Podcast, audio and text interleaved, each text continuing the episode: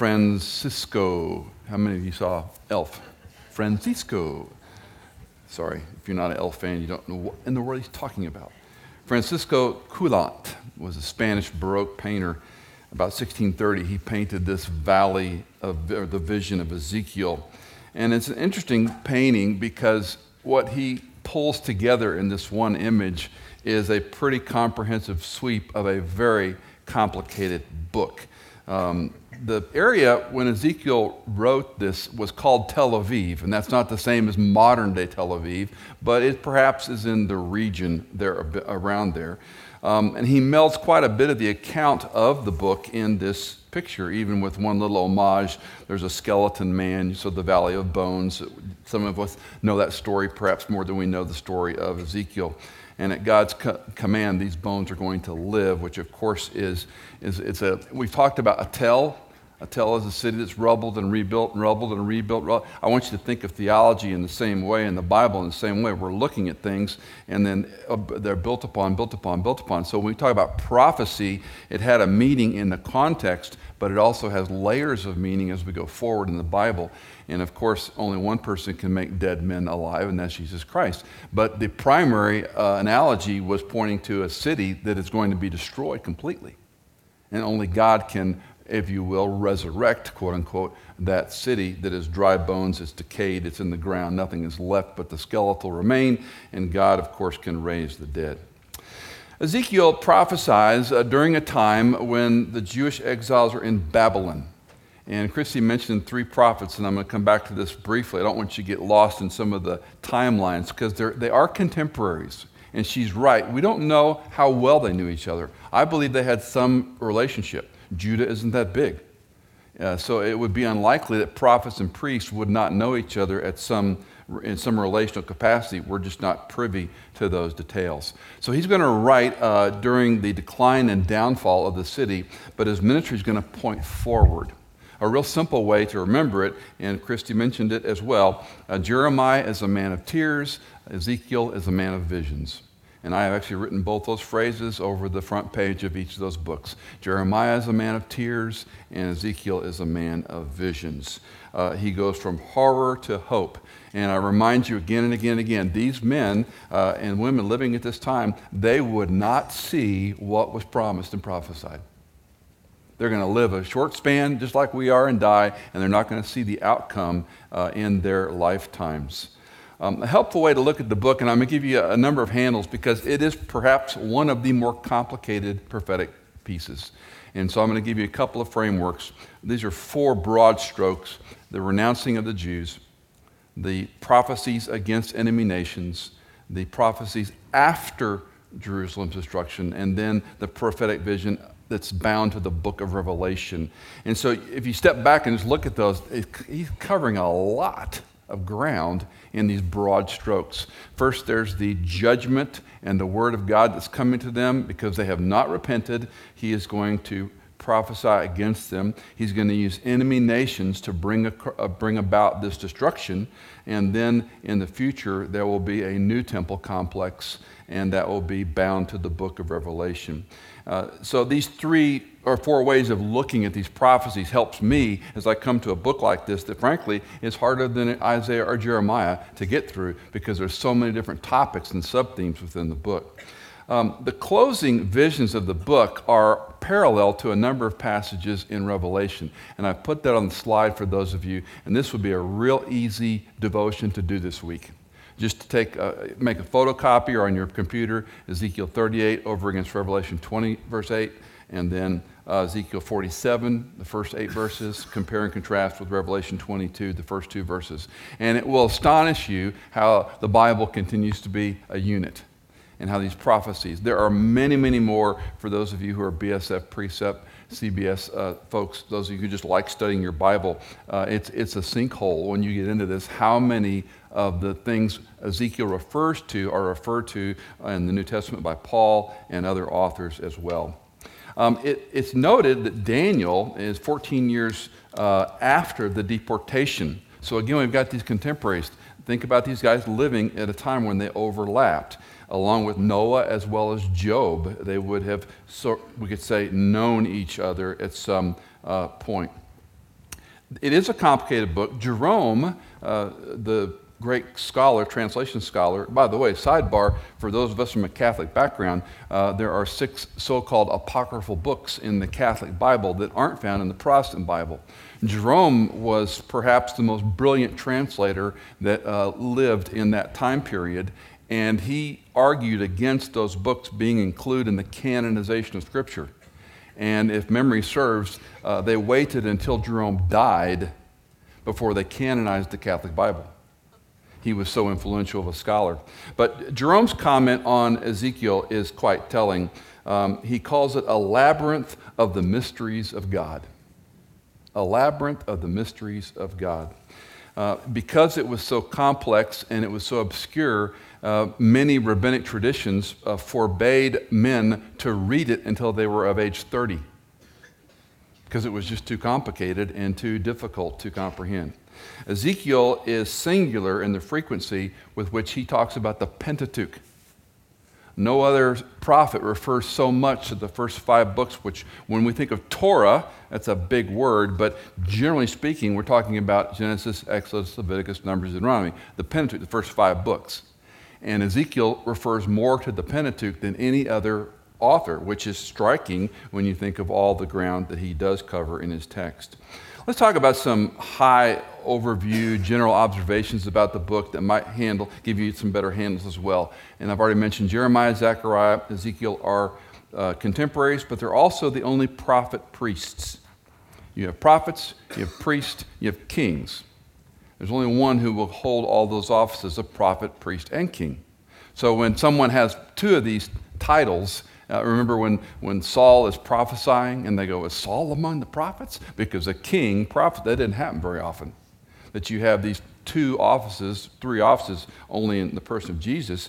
But Jeremiah, Zechariah, and Ezekiel are prophets and priests, and that comes into uh, it comes into color when you read the book because what does Ezekiel spend a lot of time talking about? The temple complex.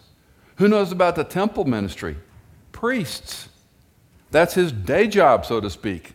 So when he writes about the temple complex, it's fitting in this new vision of this new Ezekiel temple that you're going to read about that's, that's complicated to understand. That here's a priest who would have known the drill, so to speak, before it's destroyed. He sees the destruction, and now he's writing about a future when it's going to be put back together in a new way. And so it would be fitting to have a priest do that, right? Um, when you think about inspiration, the Greek word is theopneustos, God breathed. In 2 Peter 3.16, he breathed, and these prophets wrote the book. We talked about many times the big A author, God, and the little a author is the person. In this case, Ezekiel or Paul or Peter. So you've got the big A author and the little a author. And we differentiate that because there are styles that you can pick up in Johannine literature. There are styles in Davidic literature. You can see uh, the way they write. There's actually vocabulary unique to the, to the Apostle Luke. So you, have got these, these pictures of a big A author, God, writing to through the vehicle of a little A author, in this case, Ezekiel. So if, if, if his profession is a, a fig picker, if his profession is a warrior, if his profession is a priest, it would make sense that a little A author is going to talk about his worldview, right? So don't overwork this, but we're still, it's still inspired by the big A author, but the little a author has fingerprints, if you will, on the manuscripts that he is penning. Um, Ezekiel's prophetic ministry lasts about 22 years. And one of the things I've been doing in this study for my own benefit is not looking at the date so much as the time span. This helps me a lot. I think I've mentioned this almost every Sunday. Is how long a time? So he's 30 years age. We have good time stamps in Ezekiel. So he's about 30 to 52 when his ministry is done with this piece of literature. So you've got a pretty short run in some respects of what he's writing. On the other hand, it's kind of a long time when you think about the siege and the laying in front of the brick for over a year and so forth and so on. Now, during these final years of Ezekiel, he's in Babylon conducting this ministry. So the exiles have gone to Babylon. You, we read in Jeremiah Lamentations the destruction of this beautiful complex, the place where God was going to put his name for them to worship, has been destroyed, dismantled, cut up, and if you will, melted down and reused for whatever Babylonian gods they might have. And so this message falls on deaf ears. but his message in the future is about something they'll not live to see in, in their lifetime, of course. The fall of the city prompted the change in his message, and that's when the transitions go to the vision, and Ezekiel's going to talk about the future then of Judah's restoration. Third is the chronology. The chronology of Ezekiel, he has the most precise chronological arrangement of any prophet we talk about this all the time. This book was, this chapter was probably added later, and that's where critical scholars say, well, the Bible isn't really trustworthy because this chapter was obviously added later. This didn't happen in this part of the book, and the author has it here, and that's what scholars do. They debate these things. Uh, Ezekiel's chronology is pretty tight. And so, for those who, who are you know, kind of oriented, I like to have a sequence. When, when you watch these movies now, and I don't know, um, some of you are in this world, everything flashes back. It drives me nuts. Three years ago, wait, wait, wait. Now I got to go back and see what I'm supposed to, or two days ago, or 15 hours before. It drives me nuts when I'm watching a movie. Well, that's what happens when we read some of these books. They're a little bit out of sequence. And so Ezekiel is a very accurate chronology if that is helpful for you.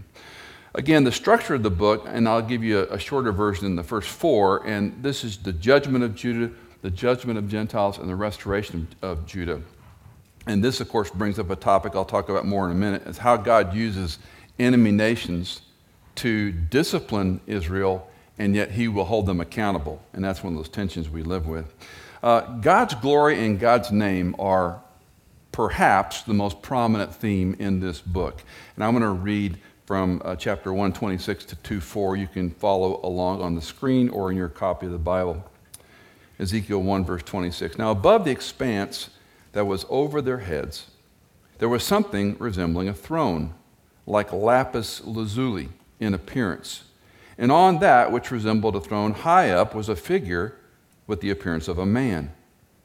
Then I noticed from the appearance of his loins and upward something like glowing metal that looked like fire all around within it and from the appearance of his loins and downward, I saw something like fire, and there was a radiance around him. As the appearance of the rainbow in the clouds on a rainy day, so was the appearance of the surrounding radiance. Such was the appearance of the likeness of the glory of the Lord. And when I saw it, I fell on my face.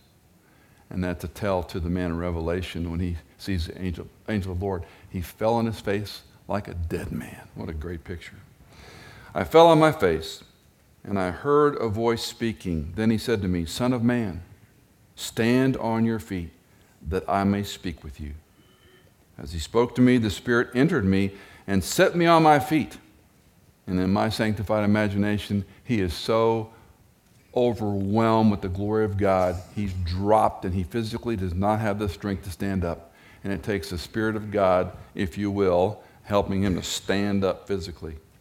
Then he said to me, Son of man, I am sending you to the sons of Israel, to a rebellious people who have rebelled against me. They and their fathers have transgressed against me to this very day.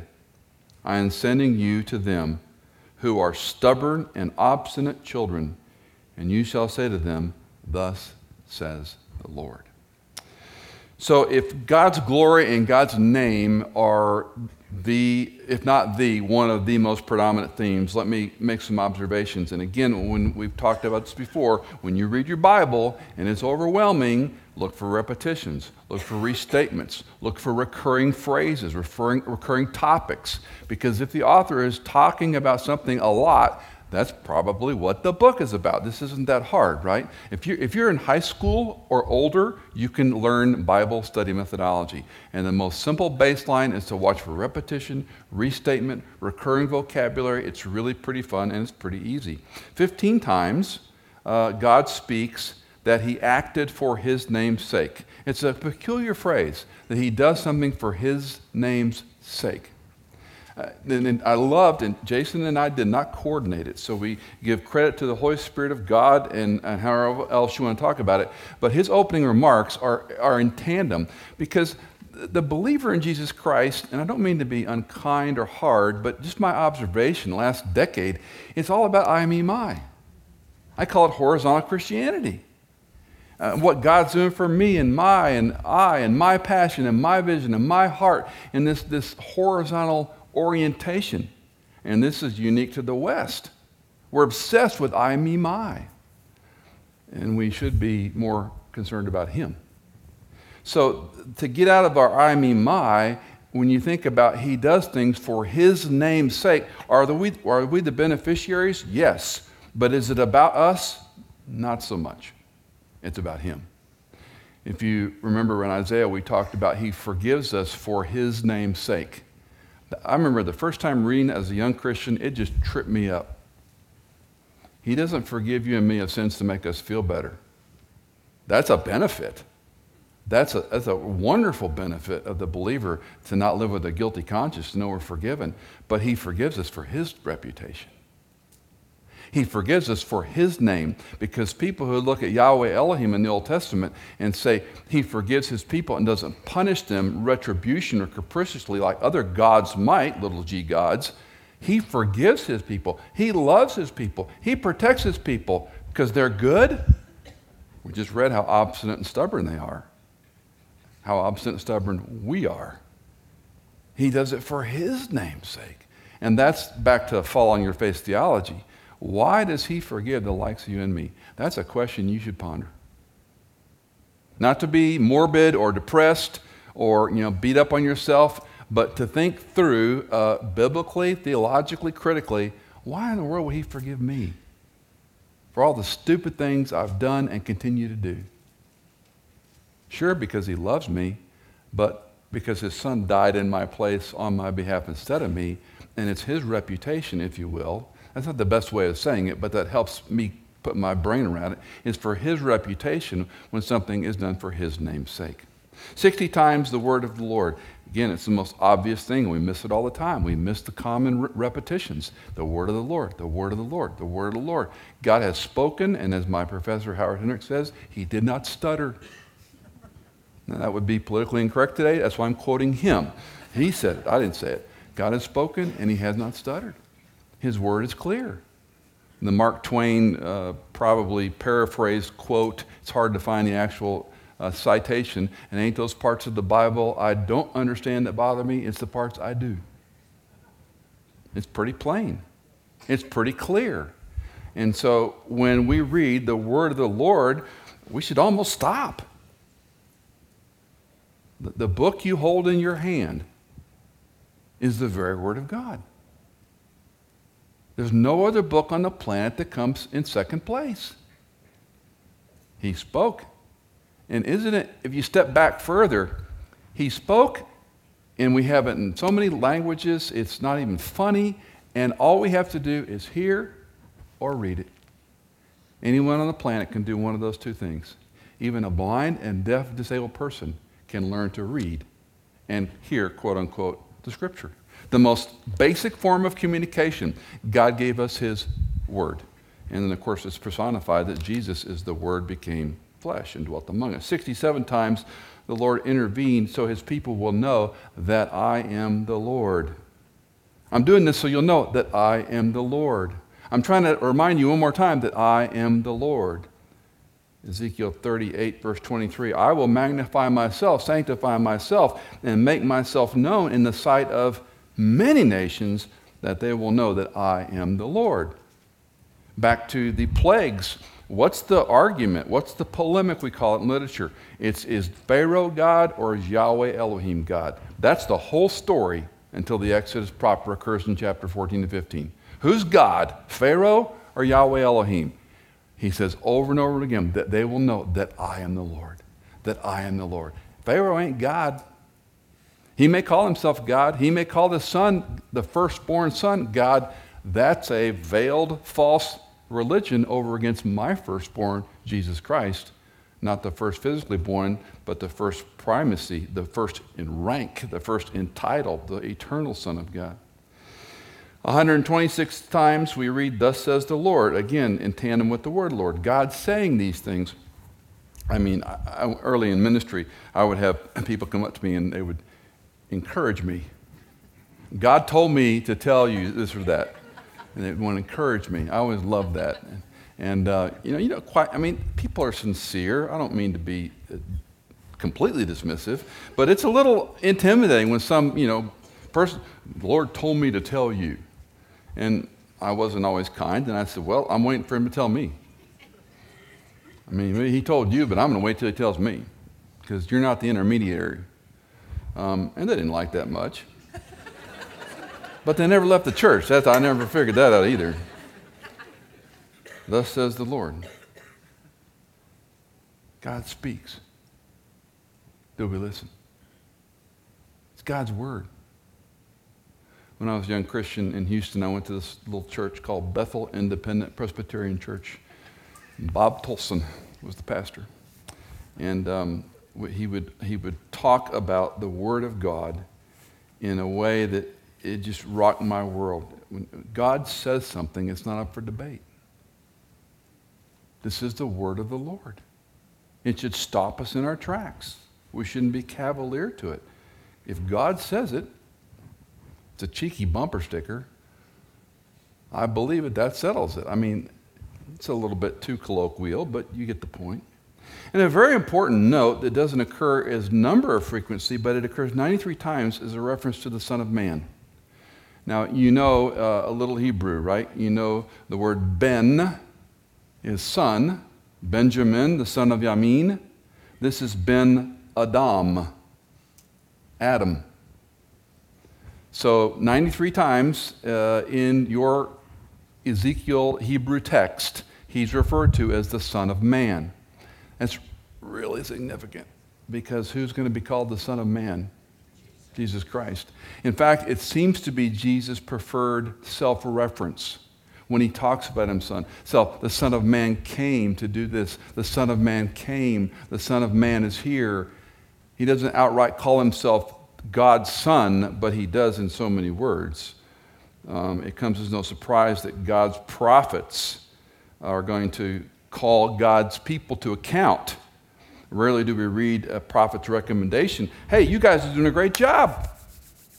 The prophets come out to judge, to confront, to call them to sin. And if you say, Thus says the Lord, and the Son of Man, you go do this, it's heaping on of this, you know, God's authority, if you will. 157 times the land is mentioned. This is a remarkable study. Um, and depending on your persuasion and background and, and, how you've been you know, taught theologically, the, the land is a big topic in the Bible. Back to the uh, unilateral covenant with Abraham, that I will give you a land. And that's a unilateral covenant that I believe is unbreakable. Now, when we come to Judges, we begin the book, much of the land had not yet been taken, basically. They had a lot of work to do. Joshua's coming on the scene as Moses' second leader, and they're going to go up in the land. And Caleb and Joshua only two old men still living in their 80s, and they're conquering the land. And of course, Judges doesn't go so well. And one could argue how much of the land Israel ever possessed. And I have some dear, dear friends who we disagree completely on this subject. I think the land is still in play. I think the land is still important. I think God's sense of humor that this little tiny piece of land, smaller than the state of Connecticut, with the Mediterranean Ocean on one side, with Syria and uh, Lebanon in the north, with Jordan on the other side of the river, Egypt in the south and, and to the south of them. There's, I mean, the Middle East is like this big, this little tiny piece of Connecticut over here. And to me, it's God's great sense of humor that they are hanging on their fingernails on the edge of the Mediterranean Sea with nowhere to go. They're not trying to go across the Jordan. They came the other direction to get the so called promised land. Now, no matter what you think of the land, whether it plays a part in the story or not, it's mentioned 157 times in the book of Ezekiel. Not all of those are talking about the land of Israel. That's a more complicated study. But the point Ezekiel's making, in the land of the Canaanite, the land of the Amorite, the land of the Philistines, juxtaposed against the land that I gave you, where I put my name. That's why it's important going back to the name of the Lord being the recognition of this all. Ezekiel is another prophet who warns him that judgment is imminent. He's got a horrible task ahead of him. He's going to be maligned and abused, and a lot of, of prob- a lot of problems are going to fall his way. Let me just, I didn't put these on the screen because I just want to scan through some of these things beginning in chapter 3 of Ezekiel.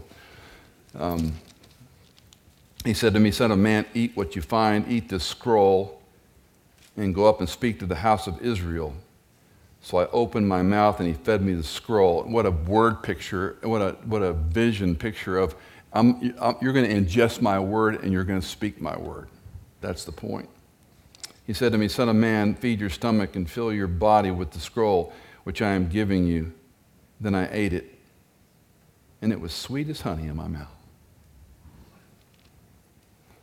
Then he said to me, Son of man, go to the house of Israel and speak with my words to them.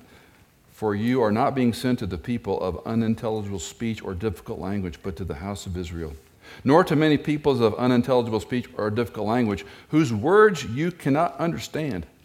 But I have sent you to them who should listen to you. Yet the house of Israel will not be willing to listen to you, since they are not willing to listen to me. Surely the whole house of Israel is stubborn and obstinate. Behold, I have made your face as hard as their faces, and your forehead as hard as their foreheads. Like, eh, like emery, harder than flint, I have made your forehead. Do not be afraid of them or be dismayed of them, though they are a rebellious house. Moreover, he said to me, Son of man, take into your heart all my words which I speak to you, and listen closely. Go to the exiles, to the sons of your people, and speak to them and tell them whether they listen or not, thus says the Lord. You got a job to do, whether they're going to pay attention or not. Then the Spirit lifted me up, and I heard a great rumbling sound behind me. Blessed be the glory of the Lord in his, in his place. Then I heard the sound of wings the living beings touching one another, and the sound of wheels behind them, even great rumbling sounds. And again, these allegories and pictures, I think um, a literal interpretation of Scripture is very important. And when we come to Ezekiel or Daniel or Revelation, we need to be careful not to over spiritualize it, but not to minimize it or take it away just because we were in the context when those words and terms were used. That doesn't take a lot of study to realize he's hearing what sounds like an angelic host moving around, and whatever wheels would sound like in, the, in that time, probably wooden wheels on gravel and sand earth. The Spirit lifted me up, took me away, and I went embittered into the rage of my spirit, and the hand of the Lord was strong on me. So, twice, verse 12 and verse 14, the Spirit of God is moving him to do this. Then I came to the exiles who lived beside the river Chebar in Tel Abib, and I sat there seven days while they were living, causing consternation among them. At the end of seven days, the word of the Lord came to me, saying, Son of man, I've appointed you a watchman to the house of Israel. Whenever you hear a word from my mouth, warn them from me. Ezekiel's going to have a very interesting message here as we continue in the chapter. Basically, he's going to say, Ezekiel, you tell my word or you're going to die. Oh, that's encouraging. He knows what he's up against. Secondly, Ezekiel, if they don't turn, they're going to die. Ezekiel, if they turn, they will live. Ezekiel, you go tell them, or I'm going to kill you. If they don't listen to you, I'm going to kill them. If they listen to me, they're going to live. That's the message in a nutshell. Of emphasis, somewhat unique, are his visions because of the temple complex. As I noted, he's a priest he sees this through a different lens. If you've not been to Israel, it's hard to envision uh, the Herodian complex that we look at today. It was much after the time of Christ, uh, the time of the Old Testament. The time of Christ, you said the Herodian complex, the big plaza. But to envision this temple complex where worshipers went up the southern steps every year, at least three times a year, if they were pious, God fearing adults, they all went up for Passover. They were supposed to. And this was his, this was his day job.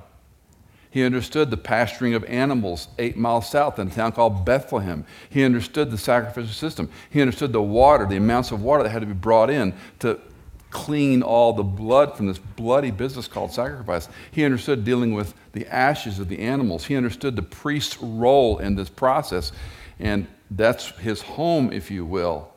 And Ezekiel's visions are revealed to him about the glory of God leaving the temple, but there'll be a future when the temple will be beyond imagination. You could truly say God has left the city. Because when the temple complex, the tabernacle, is where God meets man, where his name is, And now he leaves the destruction of the temple, and we await in Ezekiel's vision and revelation for Christ's return. We don't need that temple for sacrifice like we they used to, but we see that as God's footstool, place where he'll return to. And again, we're confronted with the tension that God uses enemies to discipline his people. And this is one that I don't have any simple explanation for, other than God's sovereign and I'm not. He's, he's going to use enemies to discipline his own people and then hold those enemies accountable for what they did. That's not in my judicial system. I don't get that. But it is in God's economy. And the only way I, you've heard me say this before, the only way I can sort of begin to explain it to myself and maybe to others is that these people hated God. They hated God's people. They hated Yahweh Elohim. They had their own gods, their own idols, which is, of course, a big part of the story as well. The whole idolatry system that continued to invade Israel. And God said, You'll have one God. You won't make any images of him. All the other religions have multiple gods and, and endless idols. Egypt, they've chronicled something north of 8,000 unique idol names. You think the, uh, the Star Wars characters are hard to keep up with. Think about 8,000 idols and gods in Egypt. No, there's one God, one monotheistic God. And so, over against this, this relationship that they had with him, um, he's going to use people that hate Yahweh Elohim and they hate Yahweh Elohim's people. And again, go back to Pharaoh. Is Pharaoh God or is Yahweh God? That's the question, which, by the way, continues all the way through the Bible. And when it becomes New Testament time, it's are you God or is he God? And the moment we say, I could never believe in a God who, we've just made God in our own image. That's the hard reality of it. Well, God's people are going to be dispersed into exile. He will not completely abandon them, but it'll be a far distant future before he'll restore them. Ezekiel 36 24, for I will take you from the nations, gather you from all the lands, and bring you into your own land. And so, long in the future, there'll be this calling back. If you were alive in the 70s, when the Jews for Jesus movements were, were huge Messianic Judaism, Zionism, Jews were moving back to Israel. There's a whole geopolitical story, a guy named Herzl and others who wanted Jews to come back and repopulate Israel, or it would, it would have it would have gone to other hands. And so when you go to Israel and go to Yad Vashem, which is their Holocaust museum, it means a name and a place, Yad Vashem, and you go through this incredible, I mean, you could spend days in this place. It's, it's enormous and the, in, the, uh, in the different times and pictures and, and footage they have. And you really, you can spend days in it. It's, it's overwhelming, it's depressive as all get out. But when you walk through Yad Vashem, a name and a place, this is the place God chose to put his name and in the end of time, he'll bring people back. Well, in the 70s, they thought, this is it. The Lord's coming. And there were a lot of people, a lot of prophecy uh, hounds that thought, this is it. God's going to return and establish his kingdom.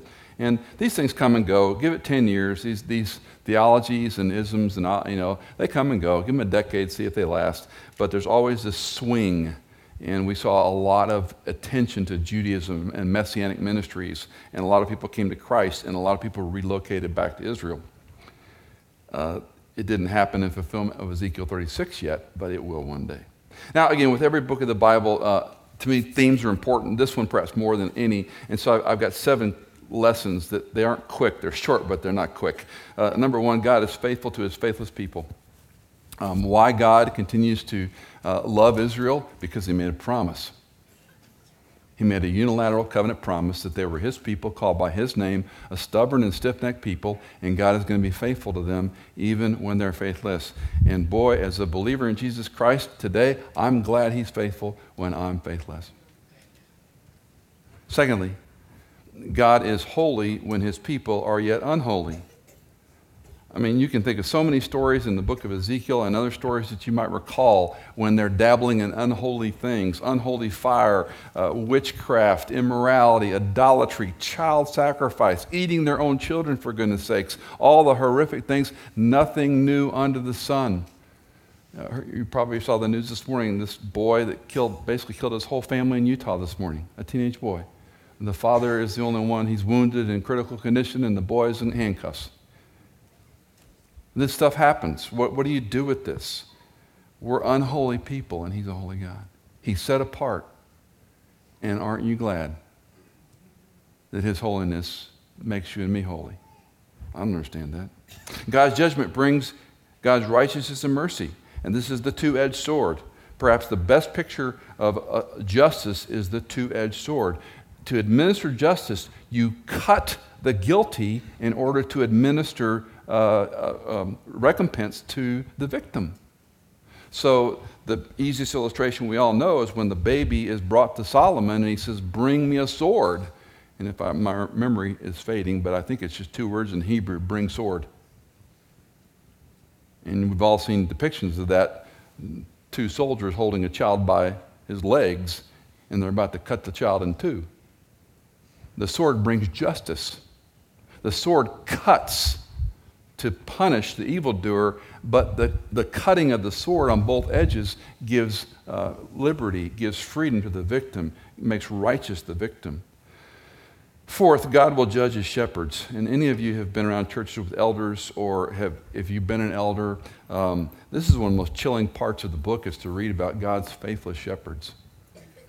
I mean, my lands. When we read James' comments about not many of you become teachers because you incur a stricter judgment. Anybody wants to teach the Bible for a living or in a home study or whatever needs to have your head examined. Whether you like it or not, you're speaking for God and that's dangerous. I, I used to do some pastors' workshops from time to time, and I would, I would tell these young pastors use the word seems a lot. It seems to me. I can't be bulldogmatic, but it seems to me. Because one day you're going to cross that threshold, and I imagine pretty quickly know all the things that you said were wrong and that you were forgiven for, but as a young person who opens the Bible or in a Bible study or you lead a, a group or a precept, whatever you do, thus says the Lord is pretty heavy stuff if you're wrong. God will judge his shepherds. Fifth, God's glory departs, yet God's glory will return. And this again, it seems sort of ethereal and a little bit super mystical out of our, our, our you know, knowledge, and we don't think about God's glory that much. But um, when it departs, everything goes to pot. And when the city's destroyed, again, I think I referenced last week or the week before, I slept since then. But, you know, if, if, if DC, the OAB, the 17 acres, if Chicago, if Dallas, if LA were all taken out in one day by an enemy, literally there's nothing left. There are chemical nuclear weapons dropped on those areas, EPMs go off on our grid. How would we feel? How would we respond? How much more when the temple of God is destroyed? The very center of where he said, I'm going to put my name so you can worship me, has been erased. And think of the pious, believing Jew who was certainly in the minority, but they loved God. They loved God's word. They were Yahweh followers. They, they got nothing now. And that's what would happen to the so called remnant. Uh, six, God is patient toward his people, and aren't we glad? Aren't we glad? Um, sometimes these things come across in email or some of the news feeds. I watched uh, a woman recently uh, abusing her child with this video camera taping her.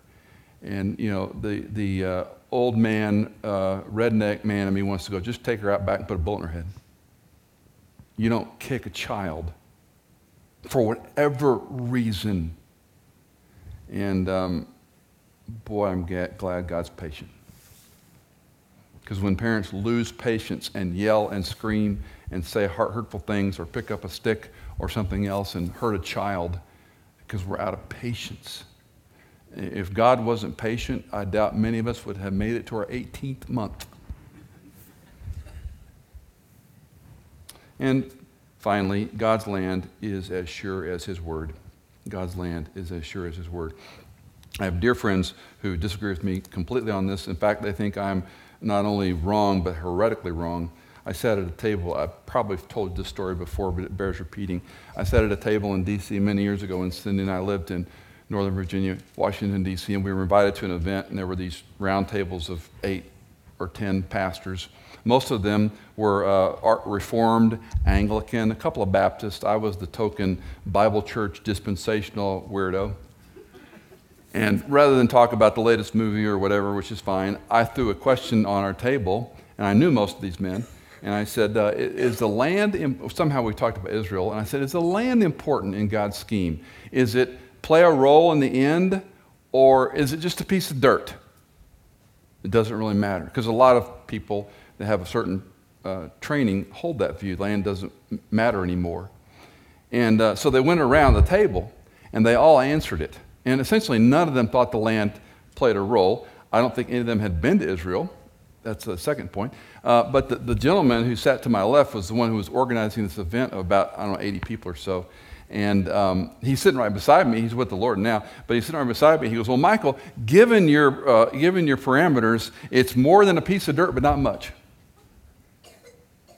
And this was the guy running this big event.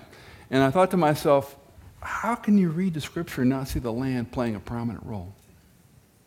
Now, I, it's not like I have to put a stake in the ground and say, this is Israel and that's the border, and the Palestinians are either don't have a right or do have a right, or all those political that we see in, in, in the news, if you will. God told Abram he was going to give his people a land. And from that land would come Messiah, and it would bless the world. And Ezekiel paints a picture of a future where that land plays a role, as does the book of Revelation, unless, of course, you allegorize or spiritualize or take those out, which, again, I'm not mad at people who do that. I disagree with them. But um, it's a place where he put his name, and that's important. Not because the Jews inhabit it, or who, you know, whose land is it anyway? That's the big debate. You know whose land it is? It's God's. It's not the Palestinians, it's not the Jews, it's not the people who live there today. They're just tenants, they're just renters. It's his land. And again, to me, the importance of that when I read this book or a book like this where it talks about the land so prominently is it goes back to God's word. If he said that this was his land, if he said this is a place he's going to put his name, if he said he's doing it for his name's sake, that should reassure you and me. We call these things the promises of God very glibly, but that should reassure you that you can trust him. You and I may not in our lifetime see things rectified and justified the way we want, but this book is not going to change. And the outcome is not going to be altered. You can trust He's going to put His name where He wants to and the place that He wants to. And it's as good as His Word.